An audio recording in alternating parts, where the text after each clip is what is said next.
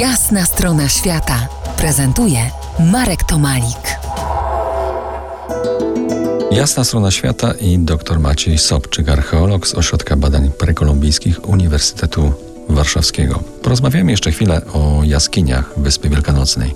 Natrafiliście tam na ryty lub malowidła naskalne. No, trudno jest powiedzieć, czy my natrafiliśmy. Jedna z najbardziej znanych jaskiń od w zasadzie pierwszych kontaktów europejskich, e, a nieźle już opisywana e, na pewno przez pierwsze wyprawy z końca XIX wieku, takie bardziej badawcze, czy z początku XX, wspominają o takiej jaskini.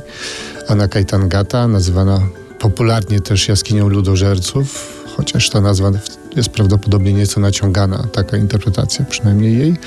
Ma y, serię y, pięknych y, malowideł naskalnych, taki panel z ptakami, który ulega bardzo dużym zniszczeniom w wyniku działań oceanu. Jest to jedna z takich jaskiń, która jest czasem zalewana przez ocean.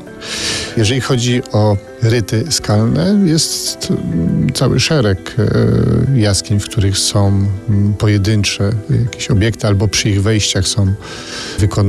Czy będą to żółwie, czy będą to przedstawienia jednego z bóstw wyspy, takiego stworzyciela Makemake, które ma mniej więcej kształt, czasem się interpretuje jak twarz ludzka w takiej uproszczonej bardzo formie, no ma czasem też inne znaczenie, ale w większości wypadków, tak jak wspomniałem, są to może właśnie pojedyncze obiekty, natomiast jest kilka jaskiń, w których mamy znacznie większą ilość y, tych rytów. A nie obawiasz się, że wasze i inne publikacje archeologiczne mogą otworzyć drzwi do niekontrolowanej turystyki jaskiniowej na wyspie? A może tak się już dzieje?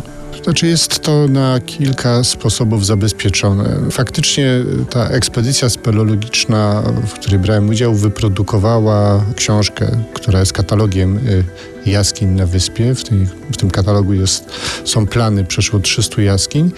Natomiast nie ma tam precyzyjnych pozycji otworów wejściowych do tych jaskiń. Poza tym w dzisiejszych czasach, po tych przemianach na wyspie, kiedy y, taka instytucja rapanujska zarządza całością parku, oni dość dobrze kontrolują e, te przestrzenie, po których poruszają, się turyści. Więc oczywiście do pewnego stopnia można próbować uprawiać taką turystykę na dziko, natomiast no, jest tam taka grupa interwencyjna, byśmy ją nazwali Rapanujczyków, którzy cały czas po tych przestrzeniach niezamieszkałych, gdzie poruszają się turyści, przemieszczają się konno i sprawdzają, gdzie ci turyści się kręcą, czy nie wejdą w jakąś przestrzeń przestrzeń zakazaną, bo oczywiście jaskinie są e, z uwagi na te szczątki przodków między innymi są taką przestrzenią tabu, również przestrzenią bardzo ważną dla ludzi miejscowych, e, więc nie chcą, żeby ktoś im zbezcześcił za bardzo